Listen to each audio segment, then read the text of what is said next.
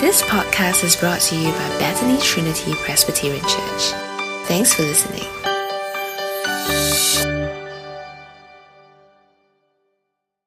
We'll now have uh, the scripture reading, and uh, I'll invite our sister Mason, who will come out to read to us the passage for today. Good morning. Today's passage is taken from 1 Kings chapter 3, the entire chapter. If you're using the Bibles in the church, please turn to page 337 and we'll continue to page 338. I'll begin reading 1 Kings chapter 3, verse 1. Solomon asked for freedom, uh, for wisdom. Solomon made an alliance with the Pharaoh, with Pharaoh, king of Egypt, and married his daughter. He brought her to the city of David until he finished building his palace and the temple of the Lord and the wall around Jerusalem. The people, however, were still sacrificing at the high places because the temple had not yet been built for the name of the Lord. Solomon showed his love for the Lord by walking according to the instructions given him by his father David, except that he offered sacrifices and burned incense on the high places. The king went to Gibeon to offer sacrifices, for that was the most important high place, and Solomon offered a thousand burnt offerings on that altar. At Gibeon, the Lord appeared to Solomon during the night in a dream, and God said, Ask for whatever you want me to give you. Solomon answered, You have shown great kindness to your servant my father David, because he was faithful to you and righteous and upright in heart. You have continued this great kindness to him and have given him a son to sit on his throne this very day. Now, Lord my God, you have made your servant king in place of my father David. But I am only a little child and do not know how to carry out my duties. Your servant is here among the people you have chosen, a great people, too numerous to count or number. So give your servant a discerning heart to govern your people and to distinguish between right and wrong. For who is able to govern this great people of yours? The Lord was pleased that Solomon had asked for this. So God said to him, since you have asked for this and not for long life or wealth for yourself, nor have asked for the death of your enemies, but for discernment in administering justice, I will do what you have asked. I will give you a wise and discerning heart so that there will never have been anyone like you, nor will there ever be. Moreover, I will give you what you have not asked for, both wealth and honor, so that in your lifetime you will have no equal among kings. And if you walk in obedience to me and keep my decrees and commands, as David your father did, I will give you a long life. Then Solomon awoke and he realized it had been a dream. He returned to Jerusalem, stood before the ark of the Lord's covenant and sacrificed burnt offerings and fellowship offerings. Then he gave a feast for all his court. A wise ruling. Now two prostitutes came to the king and stood before him. One of them said, Pardon me, my lord. This woman and I live in the same house. I had a baby while she was there with me. The third day after my child was born, this woman also had a baby. We were alone. There was no one in the house but the two of us. During the night, this woman's son died because she lay on him. So she got up in the middle of the night and took my son from my side while I, your servant, was asleep. She put him by her breast and put her dead son by my breast. The next morning I got up to nurse my son and he was dead.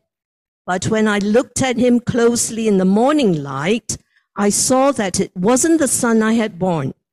The other woman said, No, the living one is my son, the dead one is yours. But the first one insisted, No, the dead one is yours, the living one is mine. So they argued before the king. The king said, This one says, My son is alive and your son is dead. While that one says, No, your son is dead and mine is alive. Then the king said, Bring me a sword.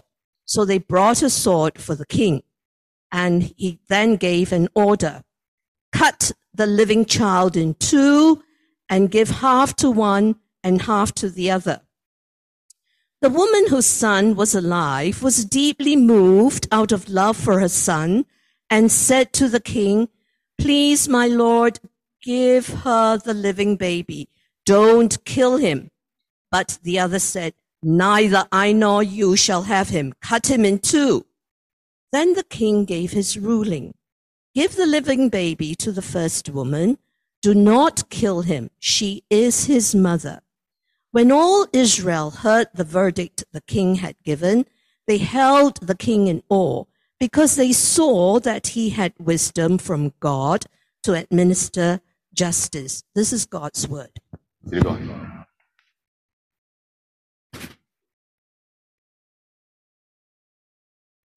Listen for reading today's passage for us, and a very good morning to all of us.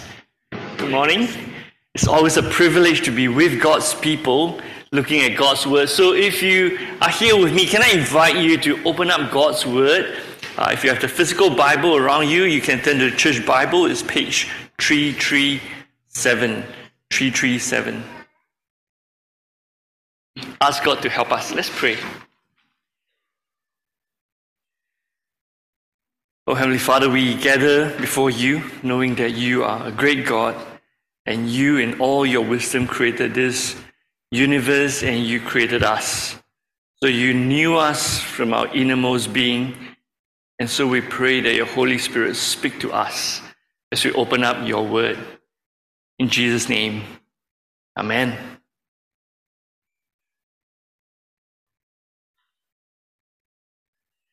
Now, here's a question for all of us. If you were given a single wish that would definitely come true, what would you wish for? If you got one wish that will definitely come true, what will you wish for? I want to give us like 30 seconds. Look at the person next to you and tell them if you've got that one wish, what would you wish for? Don't say more sleep. Something else, okay? So look at the person next to you. If you've got one wish, what would you wish for?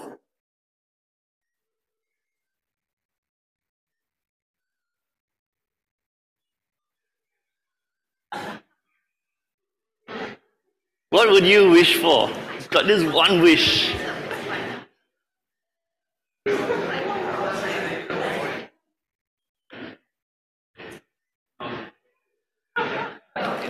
All right, great. During morning tea, you can share a bit more. What What do you share with each other later on? It'll be, it'll be fun. Now, what do people say when they were given this question? Let me give you a few of what some people say. A person say, if I want wish, I'll ask for three more wishes so my wish never end. If I want wish, I'll wish money really grow on trees, but really only on my tree so I don't mess with the economy. I wish someday we'll put an end to war, poverty, starvation, and if somehow we have one more wish, I'll wish for world peace. Well, I'm not suicidal, but if I have one wish, I will wish to be happy. I wish to be 100% healthy.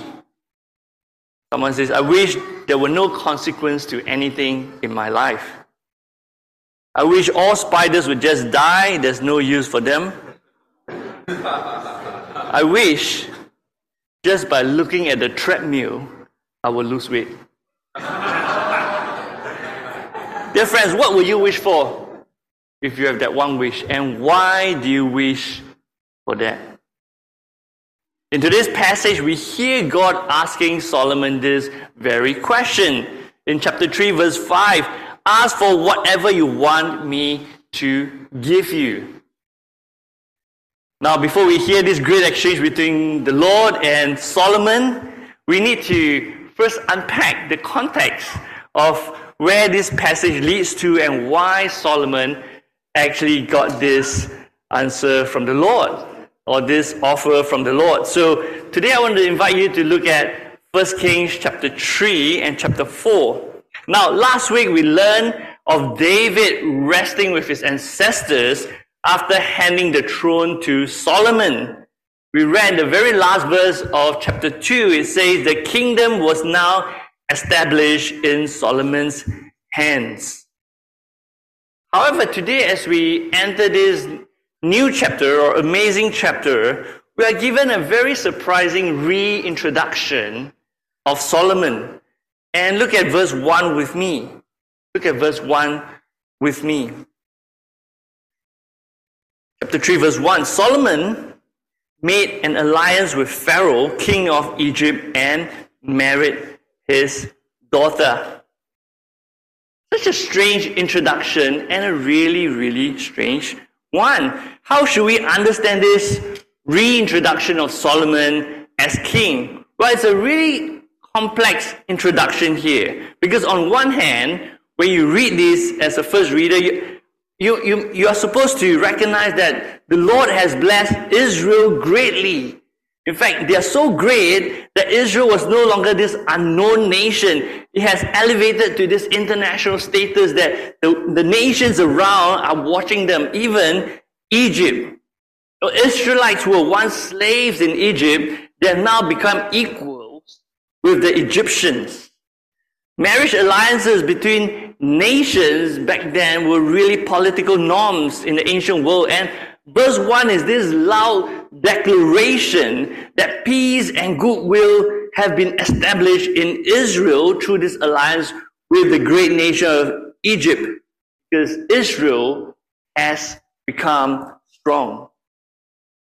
However, on the other hand, the Jewish readers with a historical background would sit uncomfortably with this introduction because it looked promising from the political front, but it looks cautiously worrying from the spiritual end. We would be reminded seven times in the next few chapters from 6 to 9 that God rescued Israel from Egypt. God rescued Israel from Egypt. God rescued Israel from Egypt. And this is the introduction that they got together. Now, later on, we will also read how Solomon he will start buying horses and chariots from Egypt at a very hefty price against the warning of the law of Moses. Well, we may argue that really such marriages are expected politically for kings, the author gave a more somber view of Solomon in the later chapters, especially chapter 11, when marrying foreign women were no longer just a political thing. Look at what happens later on.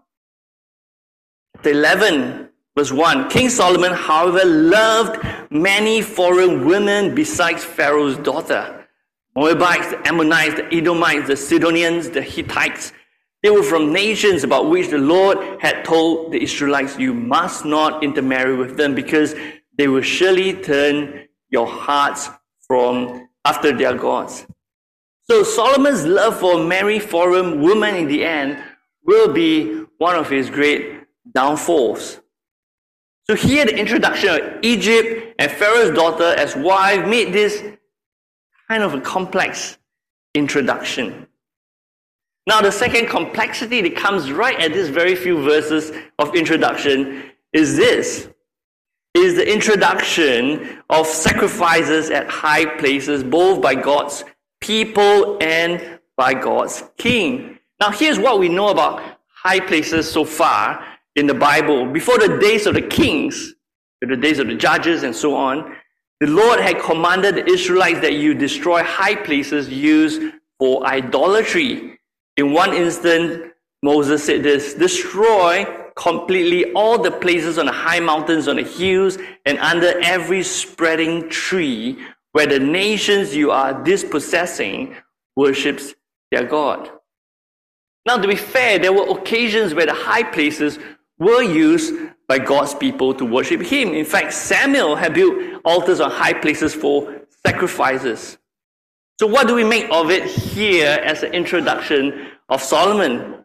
Well, if you look at verse 2 and 3 again in your Bible in front of you, you can sense this feel of ambiguity and uncertainty. It, it seems right, it seems cautiously dangerous. Now, at this point of Solomon's kingship, it seemed to suggest at least that the high places were used to make sacrifice to the Lord just like Samuel's days. Because verse 2, the temple had not yet been built. So it is a temporary practice. The looming question really comes in this introduction is whether Solomon he will eventually destroy the high places when the temple is being built. Because this is what Moses gave again. Remember the laws of Moses? This is what Moses gave them in Deuteronomy 12, verse 10 to 14. Let me read part of it for us. This is pointing to the future which they are now in the promised land. When He, the Lord, gives you rest from all your enemies around so that you live in safety, then to the place that the Lord your God will choose to make His name dwell there there you shall bring all that I command you. It goes on, take care that you do not offer your burnt offerings at any place that you see, but at the place that the Lord will choose. So here are the two complexities that were being introduced right smack at the start. But the author doesn't dwell on this because they quickly, or he quickly moves to the start of Solomon's kingship with verse 3 that Solomon really does love the Lord. As his father taught him that loving the Lord equals walking in obedience to the Lord, and that's what Solomon did. So Solomon showed his love by walking according to the instructions given by his father David back in chapter 2, except that he offered sacrifices and burned incense in high places. Now, it is important to see verse 3 that King Solomon really loved the Lord and walked in obedience. And at the same time, we are reminded back in the book of Samuel, Samuel chapter uh, 2 Samuel 12, that the Lord first loved Solomon. So there is this love of Solomon for the king, but uh, love of Solomon for the Lord, but the Lord first loved Solomon and gave him the name Jedediah. So it is in this context that we have that God appeared to Solomon and offered him a wish. Look at verse 4 and verse 5 as I read it for us. The king went to Gibeon to offer sacrifices, for that was the most important high place.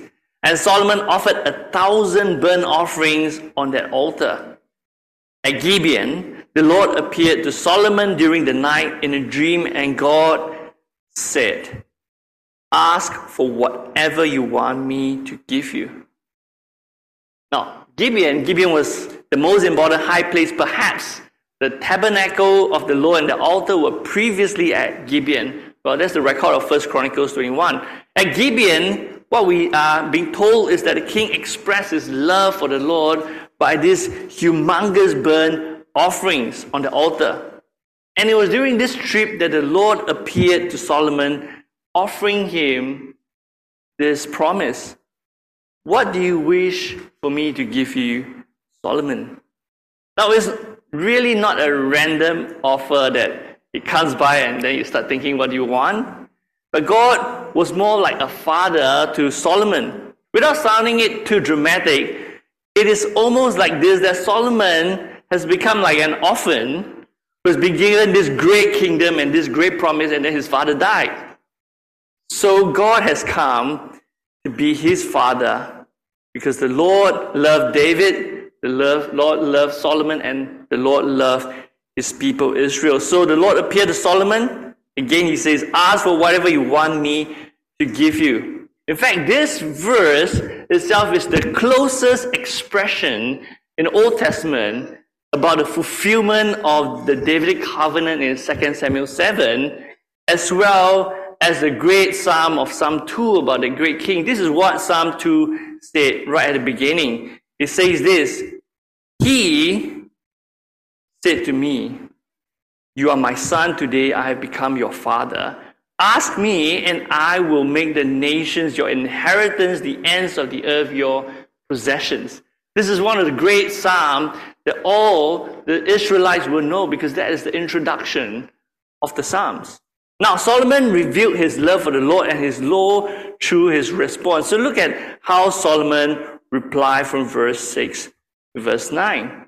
First of all, he acknowledged that God is kind. He acknowledges God's kindness. If you look at verse 6, that God was kind to his servant David. Now, the word servant David is really a pointing back to the covenant because that is the point where God spoke and he says, Tell my servant David, and then he gave this great Davidic covenant. So the language that Solomon is using really is a covenantal language. And when he God gave David this covenant, he says, Your descendants will be king forever. Now, Solomon said that God was kind to his servant David because David was faithful and righteous and upright in heart. Now, this is a really strange way to call David, especially from the mouth of Solomon, because Solomon knew all well that David was not that clean and so upright because he had an affair with his own mother and he had killed the husband of Bathsheba, his mother. How can Solomon say that David was upright? Yet he could say that of David because he recognized God's kindness. He believed that the Lord God had forgiven David and given him a clean and upright heart because that was the prayer of David in Psalm 51. In his famous psalm, David said this to God Hide your face from my sins and blot out all my iniquity. Create in me a pure heart, O God, and renew a steadfast spirit within me. So in Solomon's response, he first acknowledged that God is kind and God is the one who can forgive all sinners and make them upright again, including his father, King David.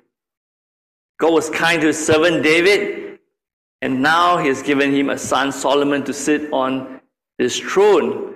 And so here, Solomon acknowledges that it is God who has given him this throne. And so Solomon's one wish now his one wish was, be, was to be the right kind of king, a king that could rule God's people well. Look at verse 7 in your Bible as I read 7 to 9 for us. Listen to this. I'm only a little child and I do not know how to carry out my duties. Your servant is here among the people you have chosen, a great people, too numerous to count or number. So give your servant a discerning heart to govern your people and to distinguish between right and wrong. But who is able to govern this great people of yours? Now, John Woodhouse noted in his commentary on in First Kings that a, a better translation of a discerning heart is really a listening heart. Give me a listening heart so that I can discern what is right and wrong, and so I can be the right kind of king. So Solomon came before God with this humble heart. He knew that he was young and inexperienced, and he knew he needed that listening heart if he wants to keep what his father David assigned him, that you keep the law of Moses. He needs that listening heart rather than a proud heart to rule in obedience because proud heart is the nature of human being. The listening heart is the opposite of what Adam and Eve had because they did not choose a listening heart when God gave them everything. they chose that they want to distinguish what is right and wrong, and so they ate from the fruit that God says you do not eat. Now, this was the opposite of Pharaoh, whose heart was hardened and he would not listen to God and would not let God's people go. This was the opposite of King Saul, who lost his kingship because he lost his listening ear. Solomon says, Give me that listening heart. And that was what Solomon needed to navigate his kingship. He would face challenges, he would face complexities. What might seem great politically or culturally might bring him into ruin if he's not careful. Solomon knew he needed a discerning, a listening heart know right from wrong. What will we need if we are to given a wish? Now, verse 10, it goes on. This is how the Lord replied. He was pleased that Solomon had asked for this to seek first his kingdom and his righteousness. And so he gave Solomon what he asked for and everything else. Look at verse 12. Look at verse 12 with me. I will do what you have asked. I'll give you a wise and discerning heart so that there will never have been anyone like you, nor will there ever be.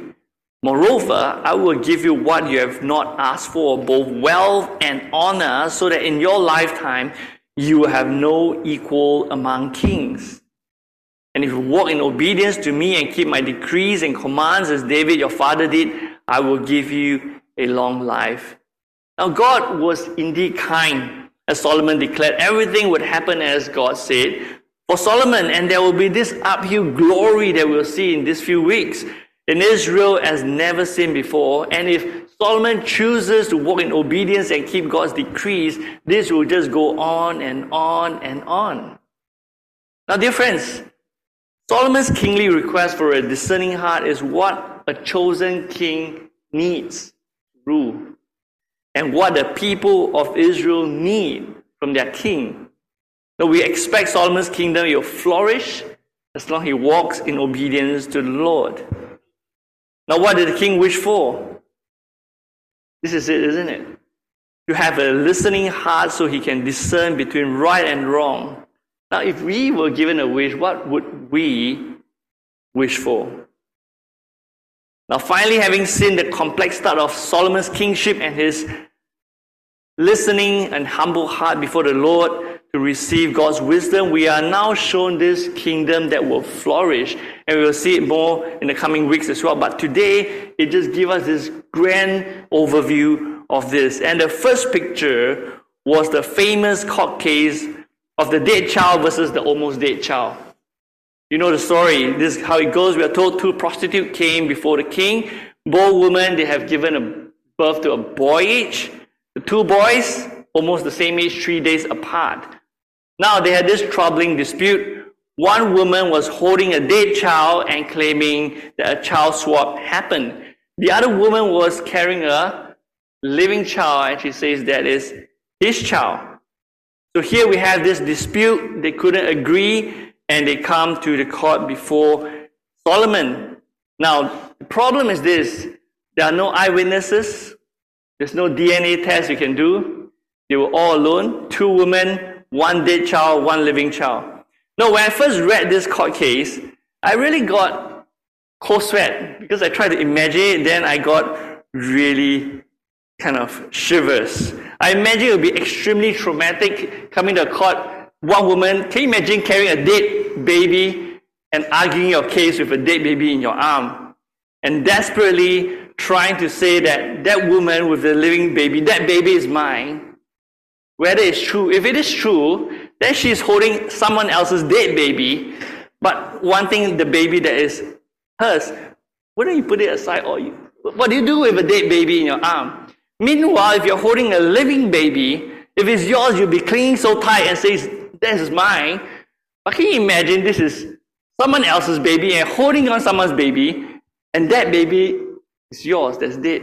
And you're rejecting your own baby there and saying, This is mine and that is yours.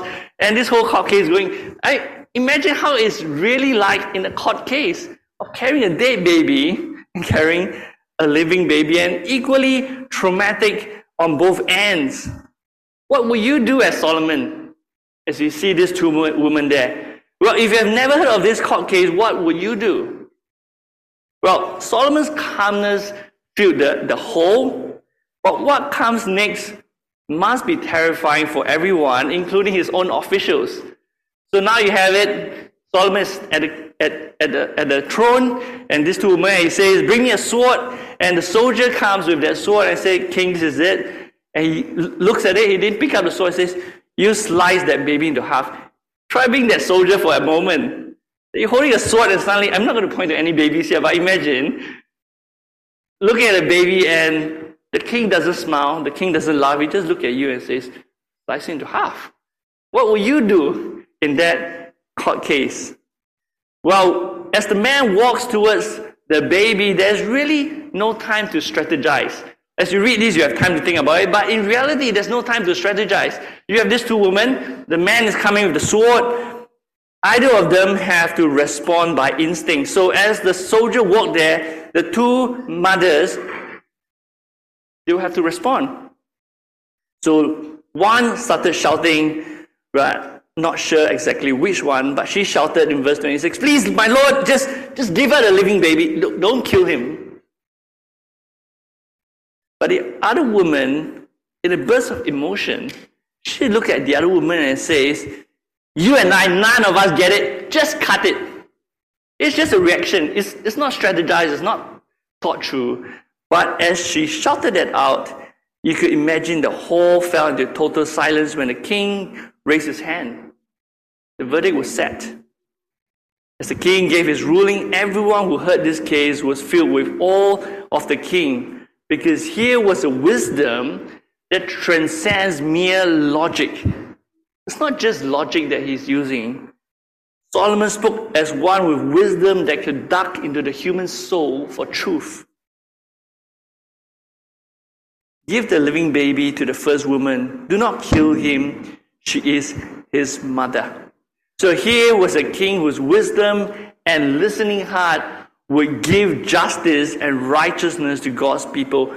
And this is the prayer, the corporate prayer, the last prayer of David that we looked at two weeks ago in Psalm 72. Let me recap what the people prayed for that we looked at two weeks back. Psalm 72, the first two verses says this, Endow the king with your justice, O God, the royal son with your righteousness. May he judge your people in righteousness, your afflicted one with justice. Well, there must be more court cases that amaze the people of Israel, but this shocking case sparked the people's awe of Solomon that God is answering prayers of the Davidic king. The last verse of chapter 3 made it clear because they saw that he had wisdom from God to administer justice. So God gave wisdom to his chosen king to rule his kingdom with justice. And this court case was just the beginning. What follows in chapter 4 are the descriptions of how the whole kingdom just flourished under Solomon. Now, if you have your Bible, I just want to flip a few verses so that we can look at it together. So if you have Bible, just open to chapter 4. I'll point us a few verses and show us what is really happening in this kingdom. Chapter 4, verse 1, it says, So King Solomon ruled over all Israel, and these were his chief officials. So he was surrounded by very capable chief officials. Some of them were the old faithful guards of King David, others were chosen by Solomon.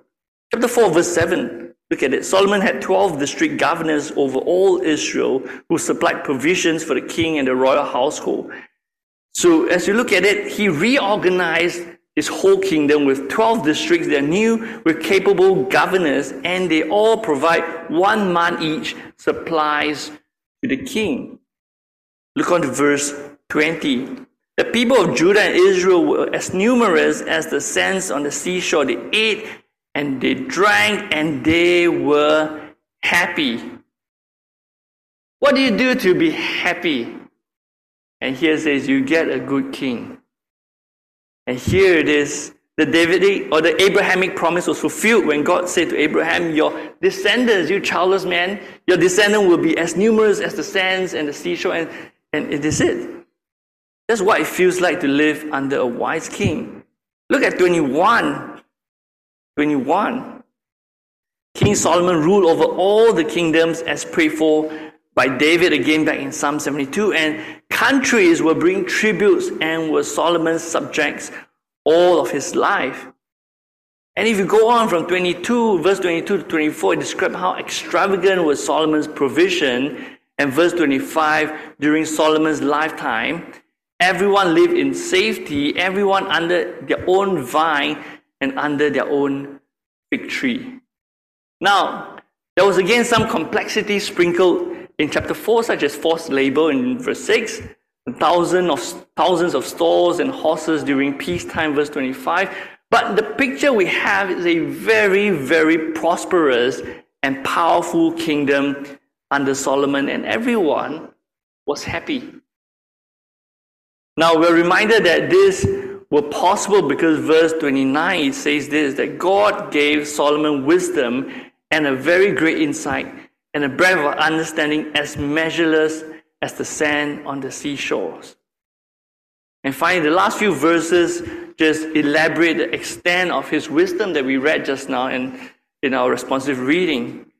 Beyond all the forgotten famous people that we can't pronounce, and beyond all the great nations such as Egypt, we're told Solomon wrote 3,000 proverbs. Some of them were in the Bible, 1,005 songs. He was the walking encyclopedia whenever he opened his mouth. And the concluding verse 34 it tells us this was a shadow fulfillment of God's promise. From all nations, people came to listen to Solomon's wisdom, sent by all the kings of the world who have heard of his wisdom. Now, dear friends, where, where have we journeyed in this, this short time in the morning? We actually look at how God gives wisdom to his chosen king to rule his kingdom well, and how a kingdom looked like under a wise and discerning king. We're actually meant to see how much that God loves his people by providing a king like that. A discerning king who is empowered with justice and righteousness, and all nations will be drawn by him. And this is really to point us forward, isn't it, to one that's greater than Solomon. And that's what we have in the New Testament because we are told in the New Testament in Matthew 12, chapter 12, verse 42, that there's one greater than Solomon that has come, and is our King Jesus. Twice we read of God speaking verbally out uh, from the sky regarding the Son. The first was when Jesus was baptized. This was said in Matthew chapter 3. A voice from heaven saying, This is my Son whom I love, with him I'm well pleased. And the second time the voice came was during the transfiguration, where he's standing there between the prophets and the law between Elijah and Moses. And again, God says, This is my son whom I have chosen. Listen to him. So, Jesus, that great, chosen, perfect son and king, the one greater than Solomon, is the one that will come and rule a greater kingdom. If you want justice, you want happiness, you want to find fulfillment, you want to find satisfaction, you want to find home, go to the right king. And the Bible points us that this is the king. While Solomon gives us a glimpse of what a wise king would bring when he walked even imperfectly in God's law, Jesus is the ultimate fulfillment of the Psalms, of the Abrahamic, the Davidic covenant. But Jesus came to do everything according to God's will, and he will bring his kingdom perfectly in. In fact, this is what Jesus says about himself in John chapter 6. Let me just read you what Jesus says about himself. John 6 38. Jesus says, For I've come down from heaven not to do my will, but to do the will of him who sent me. And he did it perfectly. Dear brothers and sisters, as we close, I want to ask the same question right at the start. If you had that one single wish that will be fulfilled, what will you ask for? What will you wish for? Would it be a discerning, listening heart? But not as the king, but as the king's people. Because just as the Lord loved his chosen king, the Lord also loved you and me. He loved us before we even know what is love. This is what it said in 1 John chapter 4, verse 19 regarding us. It says this that we love because he first loved us. Now, this is the ultimate reason, perhaps, for us to pray and ask that we will have a heart that can listen to God because He loved us, because we no longer need to earn love. For Christians, we may ask for many needs and many wants in our daily prayer. But do we ask for wisdom? As James chapter 1 5 tells us, so that we can persevere, so that we can have discernment in times of trials and temptations. Would that be a wish worth praying for? To be a wise person with a discerning heart that knows right and wrong in our lives as we obey our King Jesus.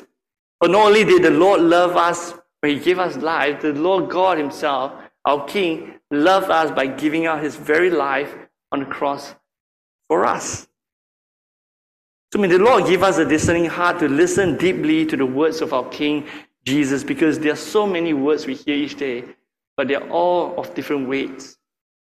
May we have the discerning heart to hear His word, to seek first His kingdom and His righteousness, and trust that when the King comes, He will give us all His perfect eternal life and perfect eternal kingdom. What we have glimpsed here today in these two chapters are but a glimpse of the perfection when the perfect king returns. Let's pray. Heavenly Father, we thank you for First Kings as we look at Solomon. Each day we ask you for many, many things. But we ask that you will give us a discerning heart, a listening heart, so that we can hear our Lord Jesus' words. Because his words are the one that last forever and His kingdom is the one that we want to live in. So today, as we hear a word, help us that our hearts may not be hardened, but you will soften our hearts and grant us a heart that can hear your word. In Jesus' name, Amen. Okay, uh, thank you, Pastor Andrew, for um, sharing with us God's word. Um, we have some time for reflection questions. So, in, in response to the sermon that we just heard. We have two questions, um, and I will read them uh, for those who are online and cannot see the questions. Okay, the questions are What do we learn from Solomon's response, prayer to God? The second question is What does it mean to seek first the kingdom of God? Thanks for listening to this podcast brought to you by Bethany Trinity Presbyterian Church. For more information, visit us online at busypc.sg.